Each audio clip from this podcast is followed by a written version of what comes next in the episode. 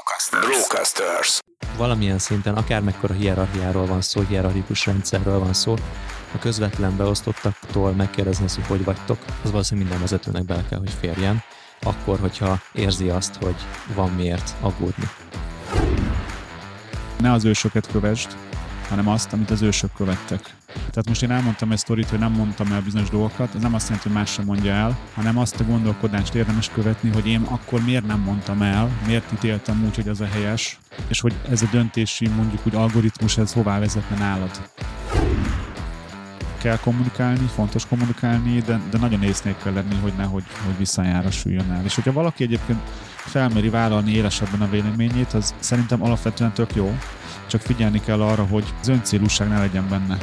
Ez itt a Vállalkozóból Vállalkozás Podcast Gál Kristóffal. Egy podcast mindazon vállalkozóknak, akik szüntelenül fejlesztik magukat, és így a vállalkozásukat is. Egy podcast olyan vállalkozóknak, akik szabadabban és nagyobb bőségben akarnak élni. Olyan vállalkozóknak, akik végre egyről a kettőre lépnének. A műsorvezető Sándor Adrián. Sziasztok, kedves hallgatóink! Ez itt a Vállalkozóból Vállalkozás Podcast Gál Kristóffal. Szia Kristóf! Szia, sziasztok! Én pedig Sándorfi Adrián vagyok. Most boldogan és dinamikusan kezdjük el ezt a beszélgetést, de egy nagyon szomorú apropó is van az egésznek a hátterében, ami eszünkbe jutatott egy komoly témát. A szomorú apropó az pedig az, ami most történik a világban, amit nem lehet megkerülni, és bár nem egy aktuál politikai podcastet fogunk ma csinálni, nem fogunk feltétlenül pro és kontra érveket letűzni, de hát ugye az ukrán-orosz háborúról van szó. Ez egy egy olyan dolog, ami elég sok érzést triggerál most mindenkiben, nagyon sok feszültséget is kelt, szorongást okoz, nagyon sok ismerősömben, bennem is egyébként személyesen, illetve vannak ennek a témának egy, van ennek a témának egy olyan vetülete is, hogy általános értelemben is értelmezhető az, hogy mit kezd egy vezető, illetve mit kezd egy vállalkozó, akkor, amikor körülötte összeroskadni látszik a világ. Kezdjük is azzal, Kristóf, hogy most nagyon sokat kommunikálsz egyébként erről az ukrán helyzetről, a háborúról, ennek a lélektanáról, békepárti vagy, ahogy nagyon látom mostanában a posztjaidon, de hogy majdnem minden nap posztolsz erről a témáról. Hogy, hogy érintett téged ez, vagy mi, vissza tudod idézni, hogy, hogy amikor ez az egész információ, hogy itt mégiscsak lesz valamilyen fajta támadás az oroszok részéről, ez így megérintett téged, és hogy ez most hogyan illeszkedik be a kommunikációdba? Egyértelmű, hogy én is azért feszültebb vagyok, mint amilyen szoktam lenni, ami számomra valami értelme meglepő, mert így nagyon legtöbbször én tudom magam függetleníteni szinte bármitől, de hogy azért ez olyan szintű dolog, ami meg annyira közel van, meg annyira ugye én embertelen az egész, hogy azért rám is hat. Szerintem én azért tudom kontrollálni magam, de azért én is vagyok gép, tehát nekem se esik jól ez az egész, és én is megteszem, amit tudok. Például uh, ilyen baráti társaságunkkal az egyik barátom felvállalta, hogy, hogy vásárol ilyen segét, élelmiszert, meg ilyen takarókat, ilyesmit, és nekünk úgy volt, úgymond elég volt ehhez pénzzel hozzájárulni, és akkor a nevünkben is vett ilyeneket. Ezt egyébként másnak is ajánlom, mert így, bár hogyha ha, ha szerencsés esetben, amire ez az adás kimegy, így talán a háborús helyzet megszűnik, bár ez az egész uh, ilyen menekült hullám, nem tudom, hogy, hogy le tud-e csengeni akár pár nap alatt, nem hiszem mondjuk. Hát, hogy a gazdasági hatásai ennek. Igen, de hogy amit konkrétan most tenni tudunk, az, az ez, hogy segítünk azoknak, akik mondjuk menekülnek a háború elől, vagy bajban vannak. Én, én most nyilván itt a, ebben a podcastban nem, nem mennék bele abba, hogy erre most én mit gondolok, meg mit nem gondolok, nem is ez a lényeg de az fontos, hogy ez egy alapján ilyen spirituális hozzáállás, hogy ugye, tehát békét nem lehet háborúval teremteni, de egyébként ennek egy, egy, egy másik ilyen verzió, ami teljesen más, de ideillik, hogy például a gondolataidat nem tudod gondolatokkal lecsendesíteni, vagy, a, vagy az érzelmeidet nem tudod érzelmekkel vezérelni. Tehát, hogy, hogy valamit ugyanazzal nem lehet nem lehet így kioltani, vagy, vagy letompítani, de ez is egy, ez is egy verziója ennek, hogy a, a fegyverrel kialakított békét csak fegyverrel lehet fenntartani, vagy valami, tehát hogy, hogy ez a... Tehát, hogy ez nyilván nem egy megoldás, csak ezt ugye nem, nem mindenki tudja, pont azok nem tudják, akiknek tudniuk kellene. Szerintem nagyjából ez így a, az a vélemény, amit így szerintem itt érdemes megosztani erről. És hát ennek van egy nagyon komoly vezetői aspektusa, hogy én is mondjuk egy 20 fős cég vezetőjeként, vagy más egy akárhány fős cég vezetőjeként, vagy akár csak mondjuk egy, egy apa, mondjuk egy, egy család vezetőjeként, tehát hogy valamit, tehát van teendő szerintem így egy ilyen helyzetben. Az egyik teendő, amit mondta, ez a példamutatás, mert szerintem az, hogy te támogatod a menekülteket pénzzel, vagy azt, hogy felhívod a figyelmet erre a problémára, akár az, amit a békéről mondasz, ennek azért szerintem van egy olyan része is, hogy te tudatosan akarsz példát mutatni, és van egy másik része az az, hogy, hogy mit teszel a házon, vagy a házfalain belül, hogy hogyan próbálsz másoknak nyugalmat adni. Ezek a dolgok, így a példamutatás, vagy a mások megnyugtatása, ez mennyire van itt most jelen a te életedben, mennyire fontos szereped vezetőként, és apaként akár, vagy családfőként? Ez, ez nagyon fontos szerintem. Ugye az az alapfelvetés itt, hogy, hogy csak abból tudok adni, ami nekem is van. Mondjuk a, a pénznél ez nagyon világos, de ez minden másra igaz, hogy ha én nem vagyok nyugodt, akkor nem tudok nyugalmat adni. Ha én nem vagyok, mondjuk ha nem vagyok békés, akkor nem tudok békét közvetíteni például. És ugye ez mindenkit valamennyire azért megrángat egy ilyen helyzet, és nagyon fontos, hogyha mondjuk egy, egy 20 fős cég vezetőjeként ugye úgymond néznek rám, hogy na vajon hogy reagálok, akár szó szerint, vagy akár nem szó szerint is, az biztos, hogy van. Vagy akár egy családban is mondjuk néznek a úgymond családvezetőre, hogy na most mi van. Akár egy kisgyerek, ugye most nem is nyilván egy kisgyerek ezt szitut jó esetben nem érzékeli, de hogy bármilyen esetben mondjuk a kisgyerek nézi a szüleit, hogy na most ők félnek, mert ha félnek, akkor én is félek. Mm. Ha nyugodtak, akkor én is nyugodt vagyok. És nyilván ez a hatás, ez, ez egy cégben is működik, és hát nem azt mondom, hogy kötelességem nyugodtnak lenni, mert ilyen nincs, de, de nagyon fontos, hogy én jó állapotban legyek mert hogyha én se vagyok jó állapotban, akkor eleve nem tudok semmit segíteni a, a többieknek. Ugye van ez a nézőpont, hogy ugye repülőgépeken szokták mondani, hogy ha bármi gáz van, és leesnek a, ezek az ilyen oxigénmaszkok, akkor ne a többieket kezd el menteni, hanem magadat úgymond, tehát magadra tett fel először a maszkot, mert csak akkor tudsz segíteni másnak, ha te oké okay vagy. Tehát nekem kutya kötelességem okénak lenni, és bármit megtenni azért, hogy a többiek is jobban legyenek. Most volt két komoly apropója annak, hogy az ember kénytelen legyen nyugodt maradni. Ugye 2020-ban titeket is meglepetésként és elég súlyosan érintett a koronavírus helyzete. Itt van most ez a helyzet, ami még csak az adásfelvételekor pár napja tart, de nem tudjuk, hogy meddig és milyen hatásokkal fog begyűrűzni. De most is mondtad, hogy azért van benned szorongás, és, és a koronavírus érkezte, meg egészen konkrétan nagy csapásként ért titeket. Hogyha a kettőt összehasonlítod, vagy egyáltalán a kettőből levonjuk a, a, a tanulságokat, mi az, amit te tudtál tenni, vagy tudsz tenni ezekben a helyzetekben, hogy nyugodt maradj? Ugye óriási, egyrészt óriási különbség van a két helyzet között, hát nagyon sok szempontból, de, de konkrétan, hogyha mondjuk a click marketing életét nézzük, akkor ott egy szinte azonnali és nagyon durva pénzügyi hatás ért minket, és ugye az, az úgymond az életünknek a közvetlen része volt, tehát ott volt körülöttünk, hogy most vírus van, ki hogy áll ehhez, stb itt most ez a helyzet szerintem, bár ezt ugye nem tudhatom igazából, csak a megítélésem szerint, tehát olyan közvetlen hatása most itt ránk Budapesten egyelőre nincs, mint ez a koronavírus hatás volt.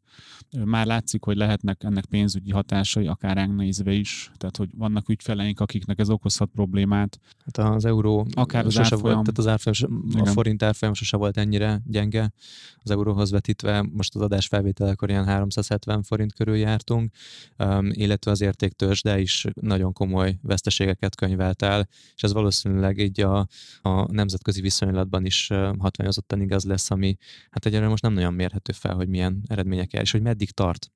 Igen. Igen, ezt nem tudjuk, hogy ennek a, a hosszú távú hatásai milyenek lesznek. Hát van egy olyan vélemény is, hogy, hogy ez, ez, ez valami nagyon hosszú távú dolognak így az első lépése, és hogy ugye a világpolitikai szinten ebből, ebből nagy átrendeződések lehetnek. Szóval visszatérve az eredeti kérdésre, tehát mi segít nekem nyugodtnak maradni. Én azt szoktam mondani, hogy a bizonyos értelemben a reality check. Tehát próbáljuk meg azt látni, ami van, nem azt, amit, amit esetleg egy ilyen pánikolós helyzet így érzelmileg megrángatva mondat velünk.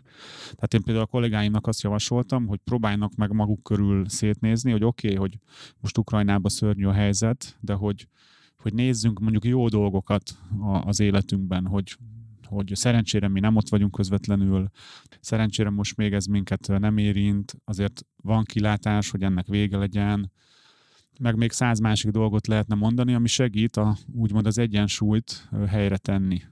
Ez nekem is nagyon sokat segít amúgy, nem is csak ebben a helyzetben, de, de általában bármilyen feszültség helyzetben, hogy felteszem azt a kérdést, hogy na jó, de akkor mi van most? Mi az, ami tényleg van. És te ezt mondod, hogy reality check, de hogy ugye az ember elméje úgy van drótozva, hogy történik valami, és azt elkezdjük tovább fejtegetni, már bevonva saját magunkat, hogy ez ránk hogy fog hatni, elérkezünk egy olyan képbe, ami rémisztő, félelmetes, és ott találjuk magunkat ebben a helyzetben, és akkor onnantól kezdve az ember elméje az gyakorlatilag egy pánik helyzetben van, holott valójában nem történt semmi, csak egy láncreakció indult el.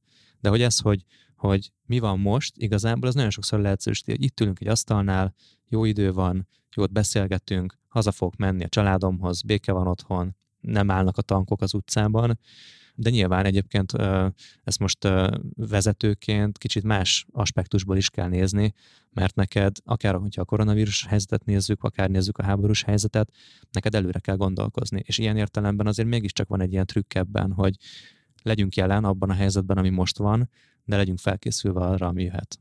Igen, én három írtam erről egy vezetői levelet, hogy, hogy mit gondolok erről, vagy hogy én mit csináltam most például konkrétan így a helyzetre reagálva.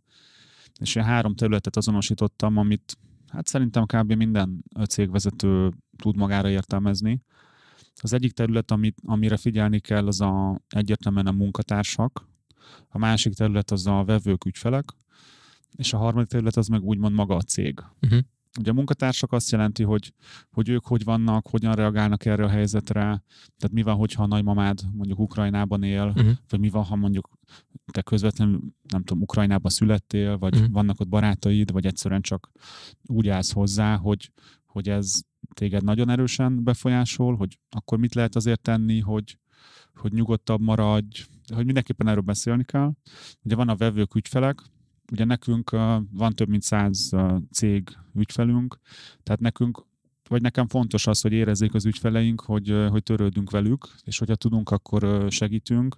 Nem biztos, hogy ténylegesen egyébként tudunk segíteni, de önmagában az, hogyha mi is erről velük kommunikálunk, az nekik egyébként akár segíthet. Tehát ezt én azt figyeltem meg, meg ezt tanultam is erről, hogy, hogy önmagában a kommunikáció az fontos. Tehát ha én iszonyatosan pánikolok éppen, és meg egyedül otthon ülök, és egyre szarabbul vagyok, akkor nagyon sok eszköz szerintem nincs, hogy erről lejöjjek, ha csak nem tudom, nem akarom benyugtatózni magam, vagy ilyesmi. De ha mondjuk valakivel el tudnék kezdeni beszélgetni, akár elmondom, hogy mit gondolok, hogy mik a félelmeim, mitől pánikolok. Tehát önmagában az, hogy beszélek róla, az, az úgy tűnik, hogy az segít. Tehát ez nagyon fontos. Tehát ezért is fontos még az ügyfeleinkkel beszélgetni. Nyilván ennek van egy ilyen üzleti megfontolása, hogy nekünk látnunk kell, hogy hány ügyfelet tud esetleg ez úgy érinteni, hogy mondjuk megszűnik a szerződésünk hirtelen. Tehát ennek van nyilván egy ilyen aspektusa is. De hogy simán lehet, hogy nyilván az ügyfeleinknél is ugyanúgy emberek vannak, akik a tulajdonosok és a vezetők, és az, hogy ők személyesen hogy reagálnak a szitura, akár extrém esetben attól függetlenül, hogy mi a valóság. Tehát ha ők mondjuk mondjuk bepánikolnak, és olyan döntéseket hoznak, aminek amúgy így valahogy objektíven nézve nincs értelme, ugye az senkinek nem jó, és lehet, hogy ebben is tudunk segíteni, hogy ezt, ezt a reality checket esetleg nekik is így valahogy megmutatni ugye a saját cégedben 20 ért felelsz valamilyen értelemben, azt mondod, hogy van 100 másik vállalkozó vállalkozás, akikkel együtt dolgozol, az a 100 vállalkozás lehet, hogy több ezer embert foglalkoztat összesen. Mondja nekem légy szíves technikai dolgokat, praktikus dolgokat, hogy valójában ezt a, ezt a nyugalmat, vagy ezt, ezeket a, tehát az, hogy felmért, hogy ők, őket ez mennyiben érinti, ezt ténylegesen hogy csinálod, meg nem, gondolom nem hívsz fel 100 ügyfelet egyesével, hogy velük fél órát, egy órát beszélgessél, de akár ugyanaz kérdés lehet a 20 emberednél, hogy van van-e időd arra, hogy mindenkitől megtudasz, hogy vajon van-e személyes érintettsége? Az ügyfeleinknél azt csináltuk egészen konkrétan, hogy én a, talán az első napján, tehát azon a csütörtökön ennek a, azt hiszem csütörtökön indult, ennek a helyzetnek én a, annyi volt a, a lehetőségem, hogy a céges chatnek a közös csatornájára leírtam egy, egy jó pár soros gondolatot erről az egész helyzetről, és hogy így kértem a többieket, hogy, hogy kezdjünk el kommunikálni célzottan az ügyfelekkel arról, hogy hogy vannak, és mit tudunk nekik segíteni. És mondjuk az a 7-8 kampánymenedzserünk, akik a legszorosabb kapcsolatban vannak az ügyfeleinkkel, mindenki a saját ügyfeleivel ezt csinálja. Van, aki már akkor egyébként kapott információt, mert magától is érezte, hogy ez fontos, de hogy így rátettem a fókuszt, hogy ezt kezdjük el célzottan figyelni. A munkatársaimmal nem tudtam 20 emberrel beszélni, de ugyanez a én például konkrétan megkérdeztem a szintén egy közös csatornán a chatben, hogy van-e, akit, akit, akit konkrétan érint, tehát hogy nem tudom, nagymamát, szüleid, barátaid, akárkik ott laknak, és volt is, aki jelezte, hogy igen, él ott olyan közeli barátja, hogy így megszakad a szíve konkrétan, tehát hogy nem csak ugye általában helyzetér, hanem, hanem a személyes érintettsége, és akkor ezekről kell beszélni. Tehát nem feltétlen nekem, nyilván ez kinek milyen lehetőségei vannak. Ha tudok, ha tudnék, vagy most lett volna lehetőségem, akkor mindenkivel személyesen külön erről elbeszélgetnék. Azt szoktad mondani, hogy te ne old meg a munkatársaid problémáját. Ez mégis egy talán egy speciálisabb helyzet. Mármint vezetőként ne old meg mások problémáját, hanem tanítsd meg nekik, hogy saját maguk hogyan oldják meg a problémát, hogy hogyan hozzanak olyan döntési lehetőséget, amiből te vezetőként csak dönteni tudj, de itt azért egy kicsit más, tehát ez a mindenfajta személyes érintettség úgy általában, vagy önmagában a félelem, vagy a tényleges olyan gazdasági hatások, amik valakinek a zsebére, pénztárcájára hatnak, azok más típusú problémák. Ezeket te külön kezelnéd ilyen esetben?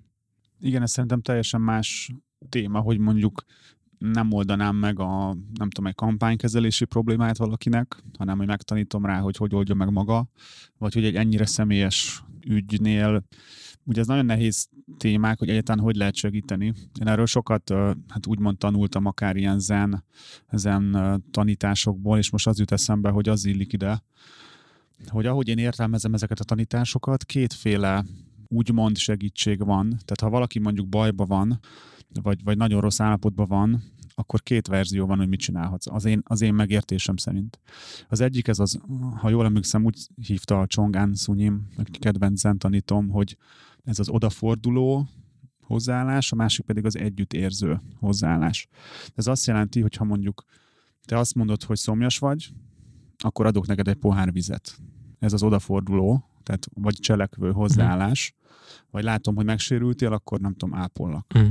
A másik pedig, hogyha azt mondod, hogy, hogy uh, meghalt valaki, akit szerettél, akkor az együttérző az, hogy együtt érzek a gyászoddal. Tehát, hogy nem tudok semmit csinálni, vagy, vagy nem releváns bármit tenni, hanem csak együtt érzek veled. És igazából nagyjából szerintem ezt tudjuk csinálni. Tehát, hogyha ha azt mondja valaki, hogy a, nem tudom, a barátja Ukrajnában él, akkor, akkor azt mondom, hogy nem tudom, segítek elhozni, vagy, mm. vagy nem tudom, akkor, akkor adok szabit, hogy menj ki hozzá, uh-huh. vagy nem tudom. Uh-huh. A másik pedig, hogy, hogy együtt érzek, mert nekem is van kint uh, ismerősöm. Uh-huh. Ahogy én megértem ezeket a tanításokat, kb. ez a két verzió van, amit tehettek. Én azt tapasztaltam egyébként konkrétan friss eseményeknél, bár nem az ukrán helyzettel kapcsolatosan, hogy vezetőként, vagy valamilyen fajta olyan típusú kapcsolatban, ahol vezetőként kell viselkedned, egyszerűen csak megkérdezed a másiktól, hogy hogy van hogy érdeklődést mutatsz, ez a tehát gyakorlatilag együttérzés szerintem ebből a szempontból, annak is olyan ereje van, ami a másikat ki tudja billenteni sokszor egy bezárt helyzetbe. És ez, amit az előbb mondtál, hogy beszélni a problémáról, az önmagában már nagyon sok mindent felold. És szerintem azért úgy valamilyen szinten, akár mekkora hierarchiáról van szó, hierarchikus rendszerről van szó, a közvetlen beosztottaktól megkérdezni azt, hogy hogy vagytok, az valószínűleg minden vezetőnek bele kell, hogy férjen, akkor, hogyha érzi azt, hogy van miért aggódni. Te személyesen mondtad azt, hogy érintett vagy, de hogy így a, arról még talán egy kicsit még beszéljünk, hogy a saját nyugalmadat akkor végül is hogy állított helyre saját magaddal szemben?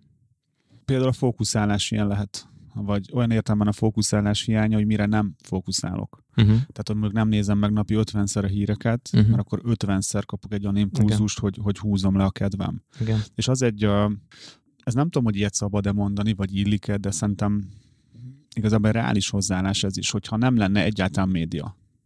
Tehát, hogyha igazából nem tudnád, hogy mi van ott, akkor mi lenne? Uh-huh. És hogy, hogy vajon nem ez az egész csak amiatt van, hogy tudjuk, hogy mi van ott. Tehát ha nem tudnánk, akkor akkor változna valami? Ugye van, vannak erről úgymond ilyen, ilyen valamennyire ideillik eszembe jutott, hogy a, ez egy ilyen nagyon filozófikus hozzáállás, hogyha ha egy erdőben kidől egy fa, és annak a, a kidőlésének a recsenését, meg ezt az egész zajt senki nem hallja, hogy akkor vajon, vajon kidőlt a fa. Uh-huh. És nyilván nem azt jelenti ez, hogy vaknak, meg süketnek kell lenni, de azt is szerintem érdemes észben tartani, hogy itt, itt, itt olyan Tehát olyan szempontok is vannak a világunkban, amit, amiről szintén nem érdemes vaknak lenni. Tehát, hogy például a média, például mit csinál, mit hogy fúj fel, vagy nem fúj fel, tehát hogy mit hogy, hogy, hogy mutatnak be a médiában. Nyilván ez nem azt jelenti, hogy most felfújják azt, hogy van háború, pedig nincs háború. Tehát nyilván nem ez a szint. Csak, csak érdekes például, hogy a COVID, a Covid-dal kapcsolatban olyan, mint hogyha szinte elvágták volna Igen. ezt a témát. Igen, értem nem lett Tehát olyan, fontos. mint hogyha most hops, nincs Covid, mert most háború van. És ettől nem mondhatjuk azt, hogy nem volt Covid, meg hogy nincs most, csak hogy, hogy ugyan, ugyanarra térek vissza, hogyha valaki nem figyeli éjjel-nappal a, a médiát, akkor mi van? Uh-huh. Tehát nekem volt például ezzel kapcsolatban élményem, hogy nem tudom, családi ebéd, és apukám kérdezte, hogy hát ez még régebben volt egy pár év, hogy hallottad ki az új angol, izé, nem tudom, miniszterelnök, és mondom, nem tudom. És akkor így nem tudod, mi az, hogy nem tudod? Tehát, hát mondom, most mi közöm hozzá, vagy hogy mi? Tehát hogyan releváns az életemben? Uh-huh. És nyilván ez tényleg fontos, hogy, hogy ez is egy ilyen zen tanítás szerintem, hogy mindig a középút a fontos. Tehát, hogyha ha, ha azt mondom, hogy semmelyik hír nem számít, se, egyáltalán nem nézek semmit, hogy mi van a világban, azt szerintem helytelen. Uh-huh. Az egy ilyen alulvezérlése ennek, úgy szoktam mondani a csongánszonyom, hogy alulvezérlet. De a túlvezérled, és a világon mindenről tudsz, és nézed, és ez a legfontosabb, az meg egy túlvezérlés, az is felesleges. Tehát pont annyi hírről kell tudni. Én például ehhez úgy állok hozzá, hogy nekem az a hozzáállásom, hogy, hogy én azt tartom mindig szemmel, hogy lesz-e olyan helyzet Ukrajnában, vagy bármi más témában, hogy nekem konkrétan valamit tennem kell. Tehát, hogy mondjuk el kell menekülnünk mondjuk Budapestről. Uh-huh. Vagy az, hogy mondjuk segítek segít eljuttatni, azt, azt meg tudom tenni, de hogy amúgy, meg ugye minden más hír, hogy most erre megy, meg arra megy, igazából nem tudok vele mit tenni, és csak arra alkalmas, hogy, hogy a saját állapotomat lefele húzzam, ami pedig senkinek nem jó, és ez is egy megfogalmazás, hogy, hogy, hogy mondjuk egy, egy gazdasági válság, azt nem is tudom, kitől hallottam, hogy, hogy nem attól szokott lenni gazdasági válság, hogy gazdasági válság van, hanem attól, hogy az emberek azt hiszik, hogy gazdasági válság van. A reakciójuk Igen, miatt. és mindenki elkezd pánikolni, és ez a pánik okozza azt, hogy végül tényleg gazdasági válság lesz. Ez nem zen, de inkább ilyen sztoikus gondolkodás, ugye, hogy, hogy azt kell nézni, hogy mire van hatásod, mire van kontrollod. És hogyha olyan dolgokkal szembesülünk, ami történik, de semmilyen szinten nem tudsz ráhatni, és akár legyen az, hogy a szomszédban dübörögnek a tankok, de nem tudsz ráhatni, akkor, akkor ez alapján kell a reakciókat is megválasztani, és a, a tetteket, és amit mondasz, hogy hogy van vészterv a fejedben, vagy gondolkozhatsz azon, hogy, hogy te mit tudsz tenni, amikor éppen tenni kell, akkor itt ez, ezek jelennek meg, hogy amin, amin, amin neked kontrollod van, az a te saját környezetednek a védelme, a saját életed védelme, a saját kollégáid jól a védelme, az ügyfeleid felé annak a mutatása, hogy törődsz velük, vagy hogy fontos ez az információ, és ez, ez egyébként pozitívan vissza is hat, mert nyugodtabb leszel, mert van egy terved, az ügyfeleitől visszajönnek azok az információk, amik neked gazdasági döntéseket hozhatnak, tehát hogyha nem tudom, kiderül, hogy valakinek például hallottam miért, hogy kommunikációs stop van egy ilyen időszakban, akkor nyilván nem, nem fog hirdetni sem, vagy nem fog social media posztokat kirakni. Neked ezzel tisztában kell lenni. Mondtad a harmadik érvet, hogy a cég vagy harmadik szempontot, tényezőt, hogy ugye kell a munkatársakkal, az ügyfelekkel foglalkozni, és kell foglalkoznod a cégeddel. Mit értettél ez alatt?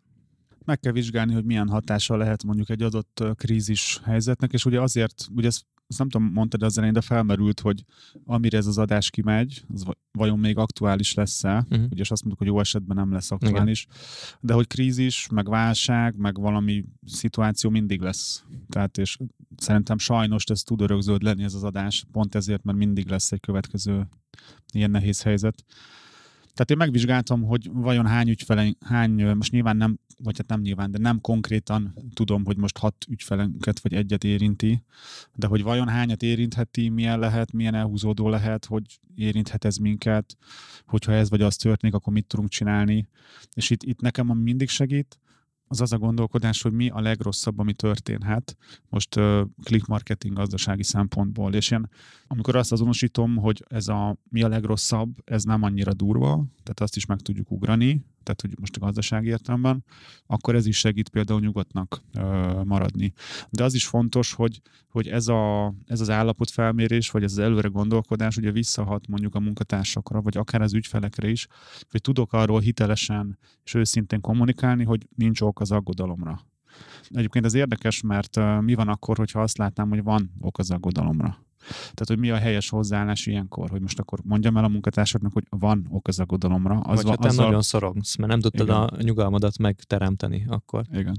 Én korábbi esetekben, azért volt néhány olyan esete a click marketingnek, amikor elég súlyos problémáink voltak.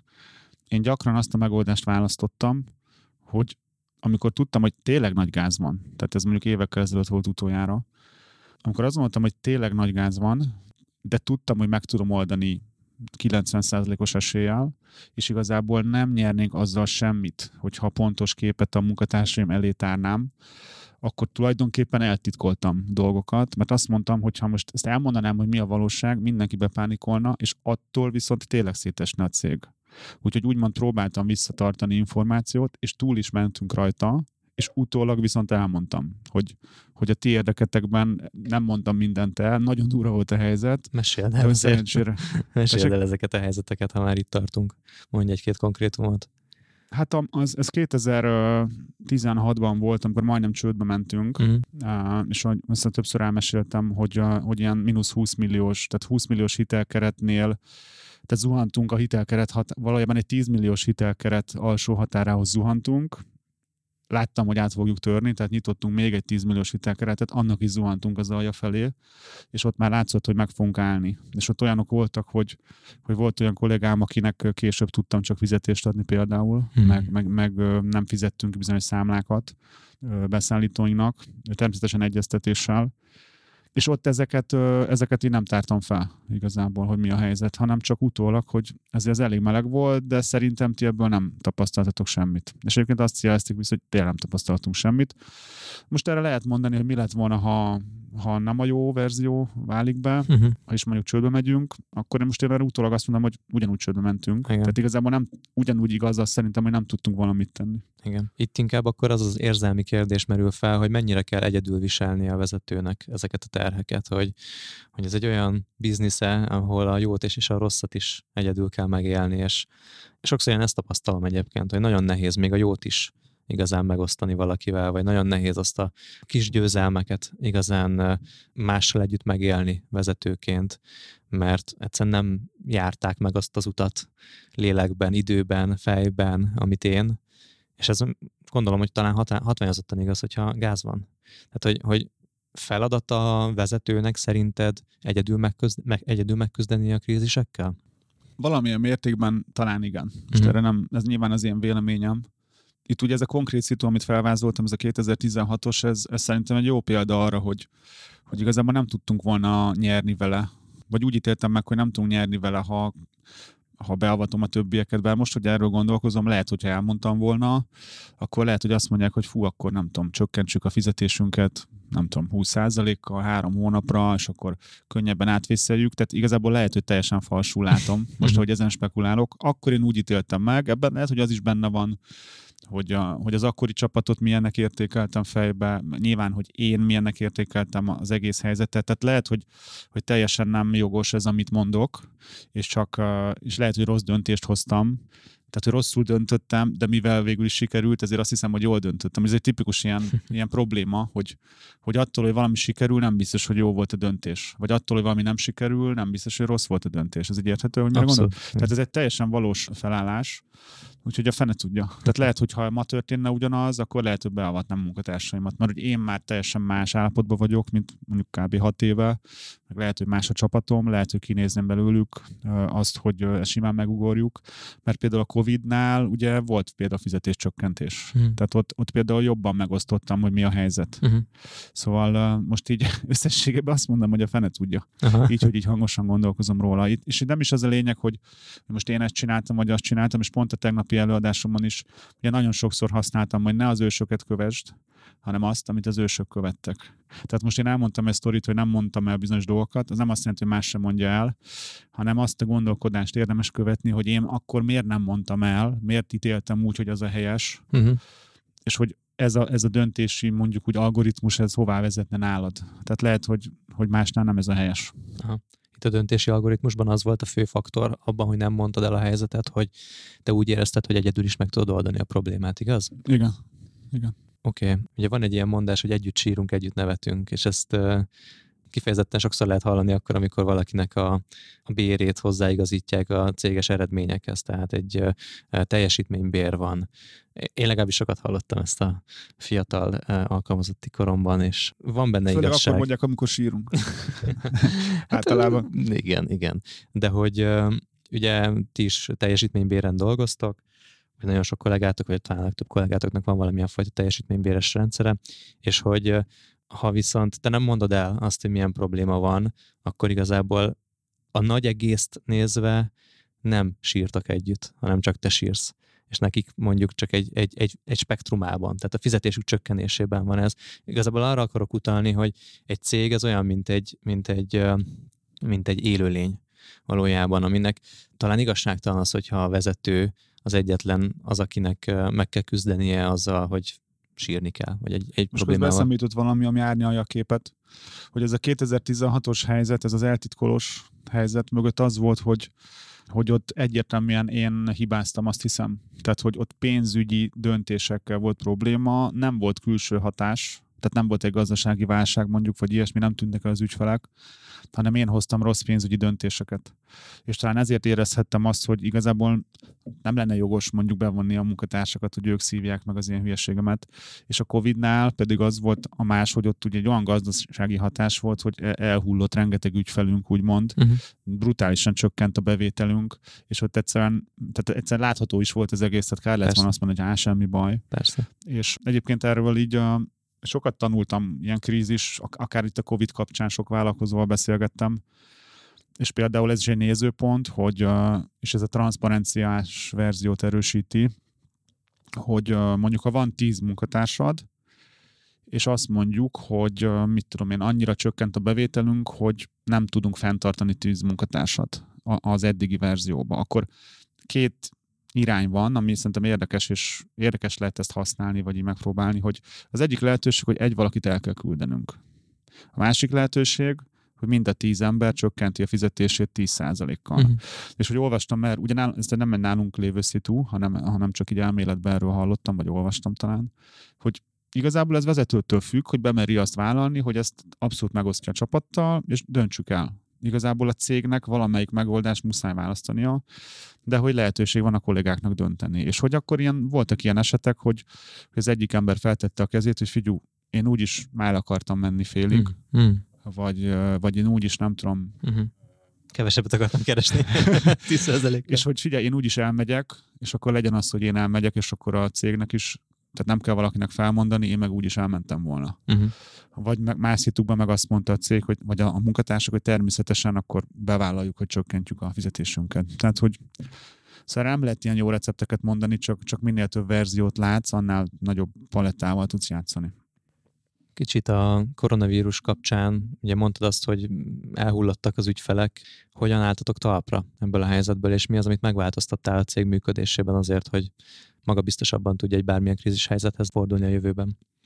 A legfontosabb döntésem, ami már ma nagyon durván hat az életünkre jó értelemben, ezt is azt hiszem szó szerint elmondtam az előadásomban, hogy, hogy oké, okay, hogy csupasseggel ment be a click marketing a Covid válságba, ez azt jelenti, hogy nem volt tartalékunk tehát hogy nem voltunk igazán jó pénzügyi állapotban, de hogy akkor azt mondtam magamnak, hogy oké, okay, most ez, ez a hajó elment, de hogy a következő ilyen helyzetben nem fogok bemenni, úgyhogy nincs tartalékunk a száz. És akkor azonnal elkezdtünk tartalékot építeni, ugye kb. a legnagyobb válságban, és azért két év alatt egy azért szemmel látható tartalékot építettünk, ami a hitelkeretünkkel kombinálva, meg az, hogy eleve profitabilisabbak vagyunk, és a profitból is ugye lehet engedni rövid távon, az is egy mozgástér. Tehát a profit egy mozgástér, egy jelentős tartalékunk a mozgástér, meg még van egy jelentős hitelkeretünk, tehát igazából most már hatalmas a pénzügyi mozgásterünk. Bármilyen krízis jönne, sokkal könnyebben ki tudnánk mozogni. És ezt gyakorlatilag két év alatt teremtetted meg. Igen. Igen. Illetve ami nagyon fontos, hogy volt egy döntés, egy másik döntési pont, hogy behúzzuk a kéziféket, vagy úgymond előre menekülünk. Ennek a legszimbolikusabb példája az volt, hogy pont benne voltunk a jelenlegi honlapunknak a fejlesztésébe, ami hát milliós tétel és nem egyesel kezdődő lett a vége és akkor mondjuk kb. a negyedénél voltunk ki költségben. Uh-huh. Akkor mondjuk még nem tudtam, hogy a vége ennyi lesz, de hogy, hogy ott még volt egy döntési pont, hogy nem most megspóroljuk úgymond a maradék fejlesztési költséget, vagy beletoljuk. És én azt választottam, hogy így, hát basszus, hát mindenkinek azt tanítom, hogy menni kell előre, kommunikálni kell, stb. Akkor így, így furcsa lenne az, hogy én meg egyből behúzom a kéziféket. Tehát az ügyfeleimnek azt mondom, hogy ne, ne állítsd le a marketinget, ha baj van, én meg egyből igen. húznám a féket. És akkor végül is előre mentünk, és befejeztük, és brutál jól lett a honlap, év honlapja, díj, stb. De nyilván nem ez a fontos. És hirdettünk tovább, és elkezdtük még növelni a kiáramlást, még többet blogolni, még több e-mailt küldeni, még többet hirdetni.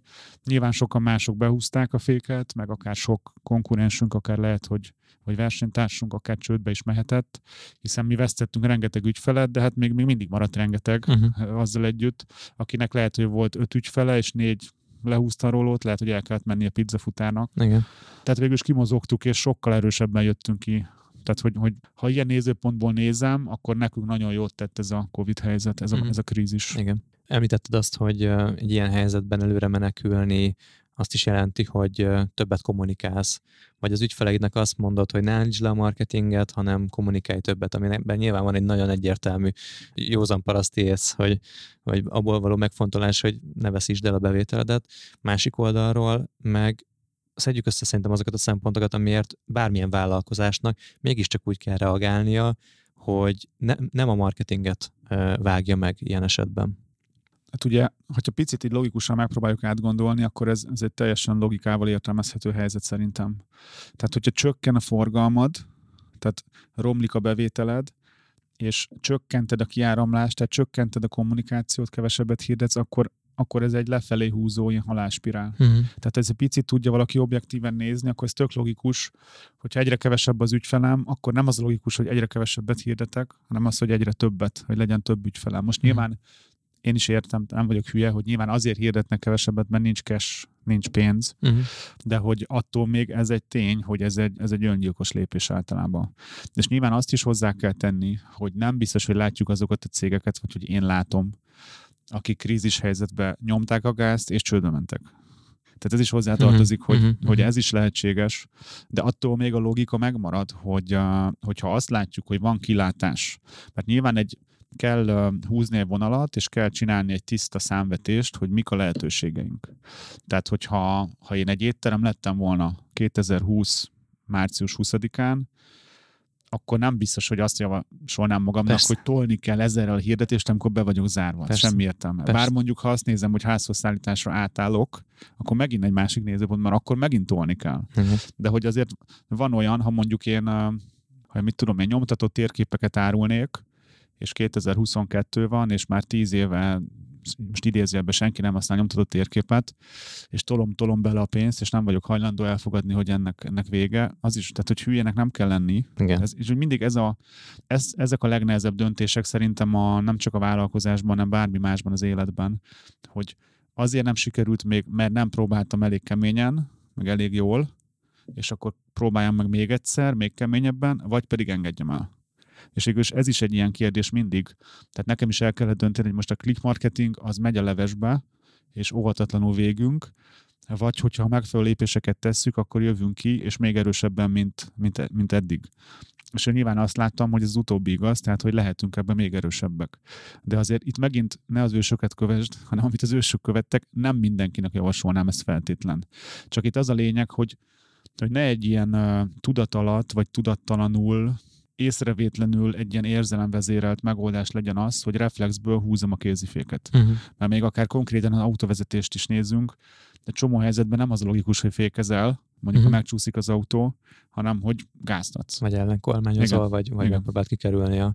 Vagy akár néha gáztatsz, az is igen. a igen. menekülési lépés. Igen, igen. Tehát akkor azt mondod, hogy egyrészt csökkentettétek a fizetéseket abban az időszakban, másrészt elkezdtél egy nagyon tudatos tartalékképzést is csinálni ebben az időszakban, ami mostanra oda vezet, hogy azt mondod, hogy financiális szempontból sérthetetlenek vagytok ez egy baromi nagy hatás szerintem egyébként adta nyugalmadra. Tehát hogy ugye mondtad ezt, hogy mi lenne a legrosszabb dolog, ami történhet, és ha most így értelek, jól értelek, akkor nem is nagyon tudod most elképzelni azt, hogy ezt a financiális biztonságotokat teljesen lenullázzátok, mert hogy olyan magabiztosak vagytok ebből a szempontból. Hát inkább úgy mondanám, hogy ugye az a hasonló nekem nagyon tetszik, hogy, hogy mondjuk van a, az úttesten, van egy, egy pici lyuk, meg egy két centis lyuk Na most, ha egy matchbox, matchbox-szal jössz, tehát egy icipici játékautó valaminek 3 mm-es a kereke, akkor abba a két centis lukba az úgymond belebukik uh-huh. az az autó. De ha jön egy Hammer, aminek nem tudom mekkora kereke, észre se veszed, hogy ez a luk ott van. Uh-huh. És én azt mondom, hogy a click marketingnek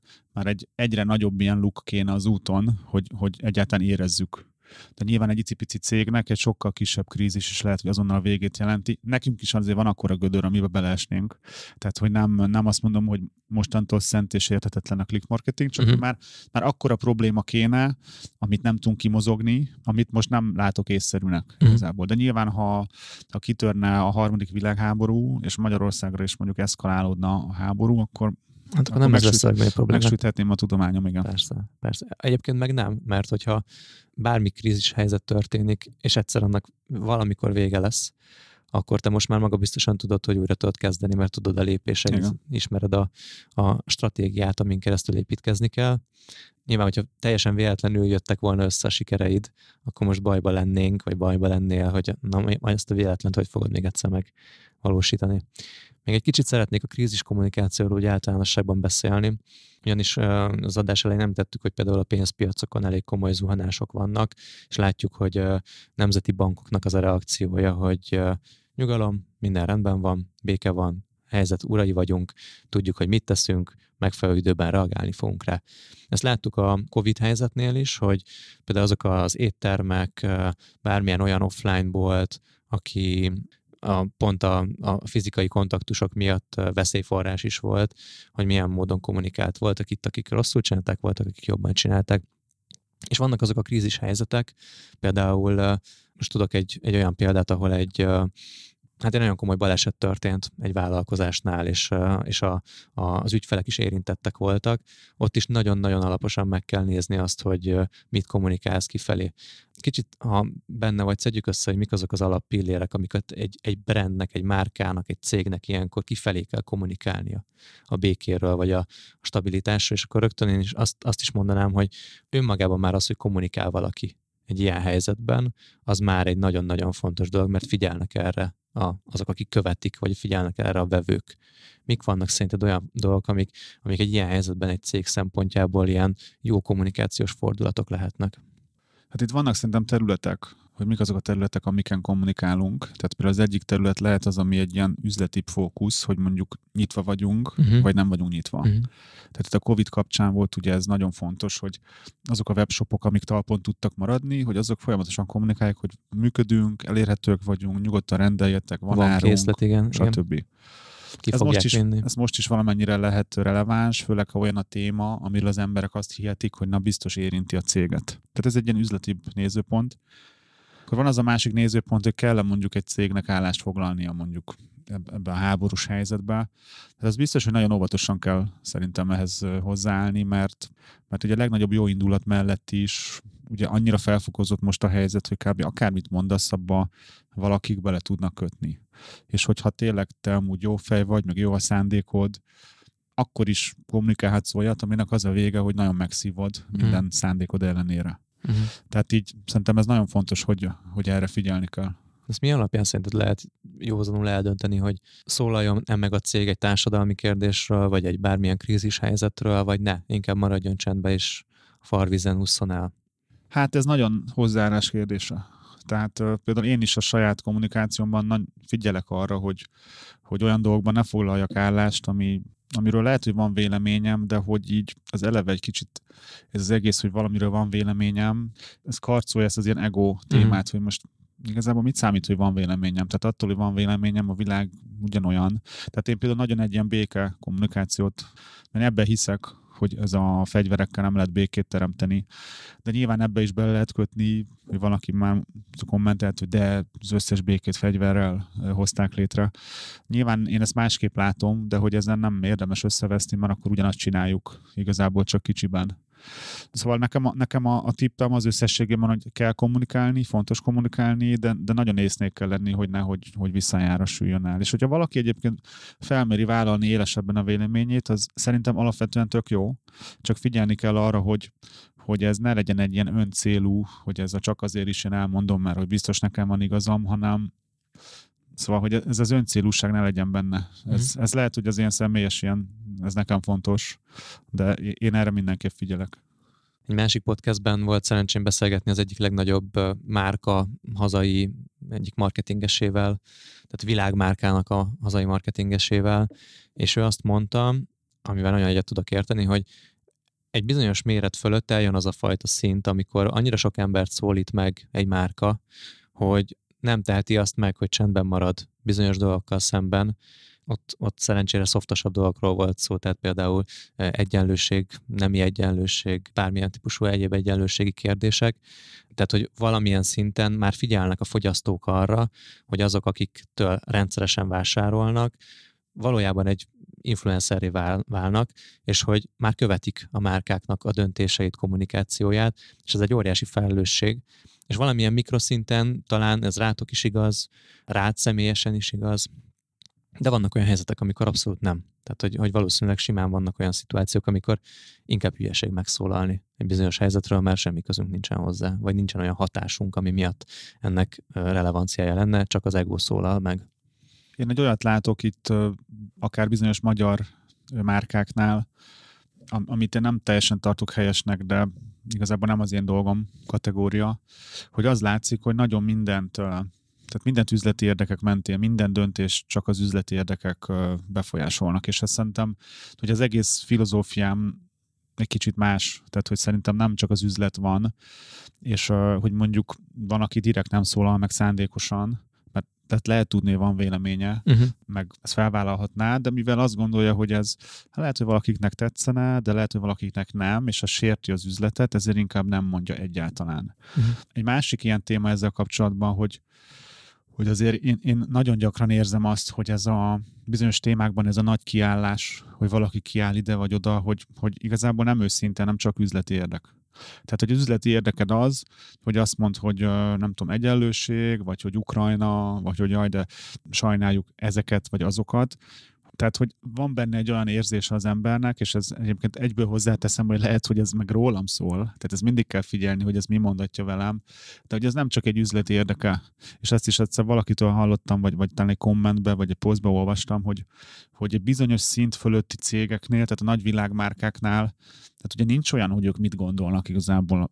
Tehát most nem akarok direkt senkit mondani, uh-huh. de hogy képzeljünk el egy nagy márkát, hogy most mit gondol az a nagy márka, nem tudom, a, a háborús helyzetről. Nincs ilyen, hanem az van, hogy a KB az ott a PR, meg ezek az osztályok, mit találnak a leghatékonyabb kommunikációk, mivel nyerhet a legtöbbet a cég, hogyha mit mondanak, vagy hogyha esetleg nem mondanak semmit. Most lehet, hogy én vagyok rossz indulatú, de hogy ez szerintem így működik azért.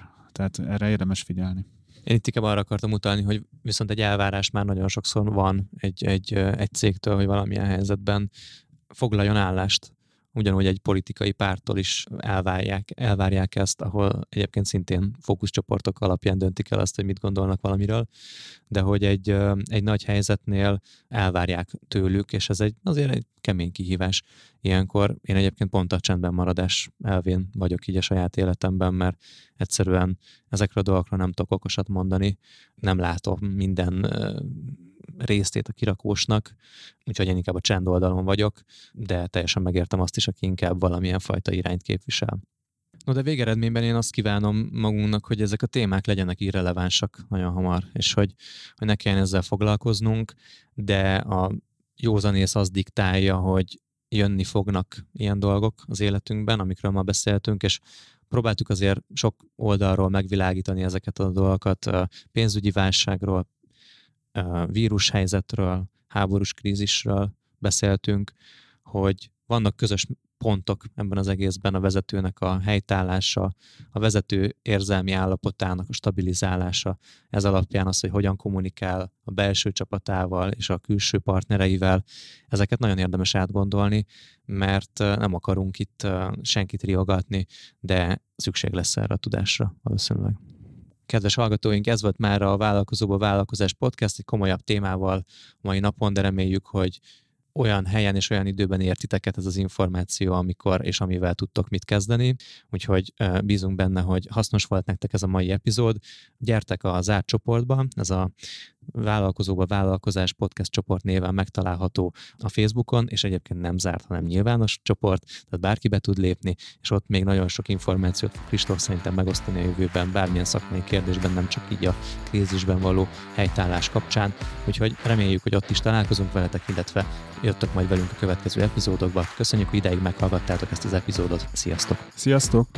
Ez volt a Vállalkozóból Vállalkozás Podcast Gál Kristóffal és Sándor Adriánnal.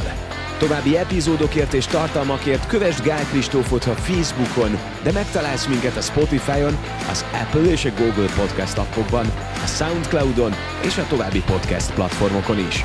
Hamarosan egy újabb epizóddal érkezünk. Brocasters.